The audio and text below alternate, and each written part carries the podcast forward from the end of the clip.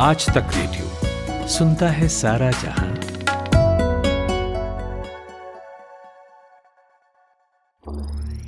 ज्ञान ध्यान।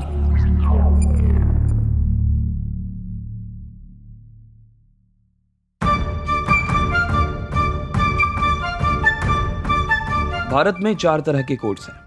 Subordinate court, district court, high court और सबसे उच्च न्यायालय, यानी कि सुप्रीम कोर्ट।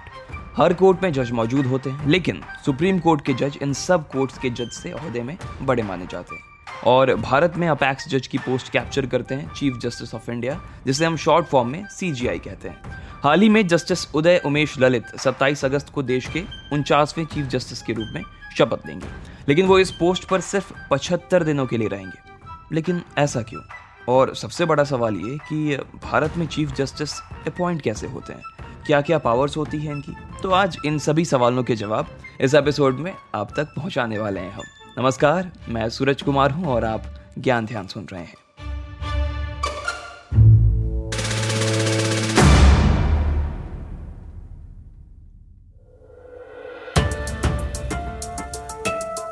सुप्रीम कोर्ट में चीफ जस्टिस के अलावा तीस और जज होते हैं और इन सारे जजों को प्रेसिडेंट ऑफ़ इंडिया अपॉइंट करते हैं। संविधान के अनुच्छेद 124 दो के मुताबिक सुप्रीम कोर्ट के जजों की नियुक्ति राष्ट्रपति के द्वारा सुप्रीम कोर्ट के कॉलेजियम के परामर्श पर की जाती है। कॉलेजियम में भारत के मुख्य न्यायाधीश और सुप्रीम कोर्ट के चार वरिष्ठ जज होते हैं। यही कॉलेजियम सुप्रीम कोर्ट के साथ हाई कोर्ट के न्यायाधीशों की नियुक्ति की भी सिफारिश करता है। लेकिन सुप्रीम कोर्ट का जज बनना कोई आसान काम नहीं है। किसी भी शख्स को सुप्रीम कोर्ट में जज बनाने के लिए कुछ क्राइटेरिया क्लियर करने होते हैं। जैसे कि सबसे पहले उस शख्स का इंडियन होना ज़रूरी है। कम से कम पाँच साल हाई कोर्ट या किसी कोर्ट का जज रहना होता है। व्यक्ति को हाई कोर्ट या किसी और कोर्ट में कम से कम दस साल के लिए वकालत करने का एक्सपीरियंस होना ज़रूरी है। और इन सभी चीज़ों को देखते हुए, मद्देनजर रखते हुए, देश में सुप्रीम कोर्ट के जजों को चुना जाता है। और इन सभी जजों के जो प्रमुख होते हैं, वो होते हैं चीफ जस्टिस ऑफ़ इंडिया। लेकिन चीफ जस्टिस की नियुक्ति कैसे होती है? इसका पूरा प्रोसीजर क्या है? यही पूछा मैंने सुप्रीम कोर्ट में सीनियर एडवोकेट विराग गुप्ता से। के अनुच्छेद 124 में सुप्रीम कोर्ट के चीफ जस्टिस की नियुक्ति के बारे में प्रावधान है और उसके तहत जो राष्ट्रपति होते हैं, वो नियुक्ति करते हैं। लेकिन व्यवहारिक तौर पर एक कॉलेजियम सिस्टम है, जिसके तहत हाई कोर्ट और सुप्रीम कोर्ट के जजों की नियुक्ति की जाती है। उसके तहत ही एक मेमोरेंडम ऑफ़ प्रोसीजर, जिसको एमओपी बोलते हैं, वह बनाया गया है। तो उसके अनुसार सुप्रीम कोर्ट में जो सीनियर मोस्ट जज होंगे, वो चीफ जस्टिस पद पर नियुक्त होते हैं। उस प्रक्रिया के अनुसार जो केंद्रीय विधि मंत्रालय, जिसे कानून मंत्रालय बोलते हैं तो वो एक महीने पहले परंपरा के अनुसार चीफ जस्टिस के पास एक पत्र भेजते हैं और उनसे बोलते हैं कि वो अगले चीफ जस्टिस के बारे में अपनी अनुशंसा भेजें।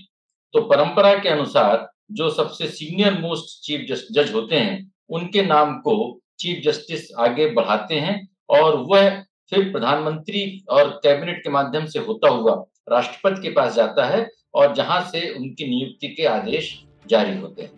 अब जैसा कि विराग जी ने कहा कि जो पहला सीनियर मोस्ट जज होता है, उन्हें चीफ जस्टिस ऑफ़ इंडिया चुना जाता है।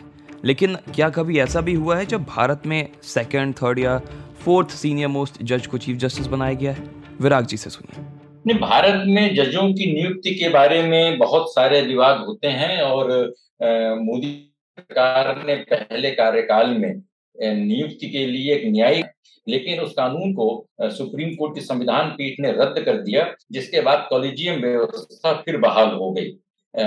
इंदिरा सरकार ने आपातकाल के समय सुप्रीम कोर्ट के जजों की सीनियरिटी को नजरअंदाज करके चीफ जस्टिस को अपॉइंट करने की कोशिश जो की थी, उसके बाद न्यायपालिका में काफ़ी हड़कंप मच गया और उस समय को न्यायपालिका के इतिहास का एक काला अध्याय माना जाता है।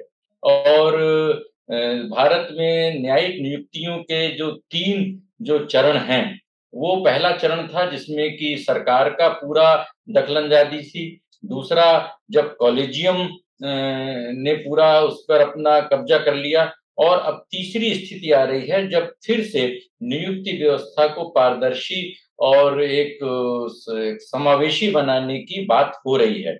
और जब हाई कोर्ट के जब चीफ जस्टिस बनाए जाते हैं या हाई कोर्ट से जब सुप्रीम कोर्ट के जज बनाए जाते हैं तो सीनियरिटी को नजरअंदाज करने के अनेक मामले आते हैं। लेकिन सुप्रीम कोर्ट के जज बनने के बाद जिस तारीख से शपथ ग्रहण, जिस क्रम में शपथ ग्रहण होता है, उसके अनुसार ही सीनियरिटी निर्धारित होती है। और उसमें सामान्यता अभी तक ऐसा कोई भी मामला नहीं हो रहा कि सीनियरिटी को नजरअंदाज करके किसी दूसरे व्यक्ति को चीफ जस्टिस पद के बनाने की कोशिश की गई हो। 1950 में एच जे कनिया भारत के पहले चीफ जस्टिस के रूप में चुने गए थे। प्रेजेंट टाइम में भारत के चीफ जस्टिस हैं एन वी रमना। लेकिन जल्द ही उदय, उमेश, ललित पचहत्तर दिनों के लिए सीजीआई बनने वाले हैं। पचहत्तर दिनों के पीछे की वजह है उनकी उम्र।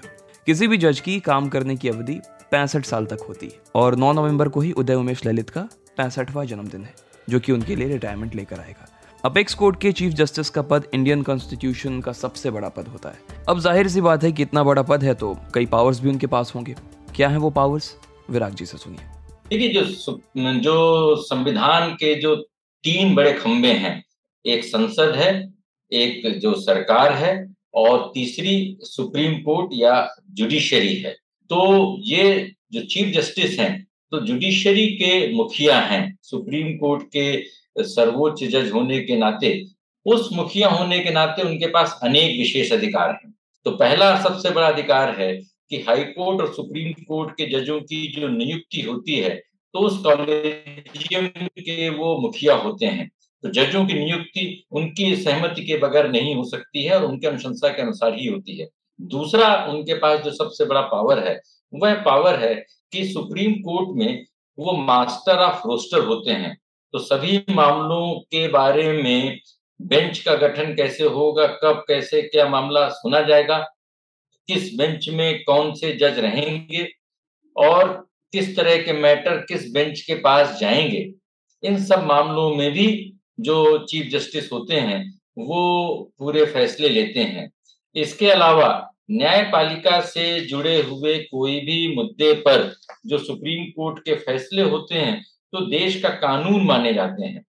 तो इस नाते उस सबसे बड़ी संवैधानिक संस्था के मुखिया होने के नाते उनका एक पूरी संवैधानिक व्यवस्था में संविधान के संरक्षक होने के नाते बहुत ही विशिष्ट महत्व है।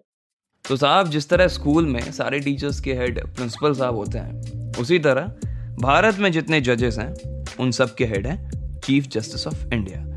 और आज हमने बात की कि उन्हें चूज़ कैसे किया जाता है, उनके पावर्स क्या होते हैं। उम्मीद है आपको ये ज्ञान ध्यान पसंद आया होगा, इससे रिलेटेड जितनी भी जानकारी आप चाहते होंगे, आप तक पहुँची होंगी। कोई और टॉपिक हो जिस पर आप ज्ञान ध्यान सुनना चाहते हो तो हमें भेजिए। पता है रेडियो एट आज तक डॉट कॉम व्हाट्सएप भी कर सकते हैं। नंबर है double nine five double three two double three zero three इस ज्ञान ध्यान के लिए रिसर्च किया है आर्यमन गौतम ने। साउंड मिक्सिंग की है नितिन रावत ने।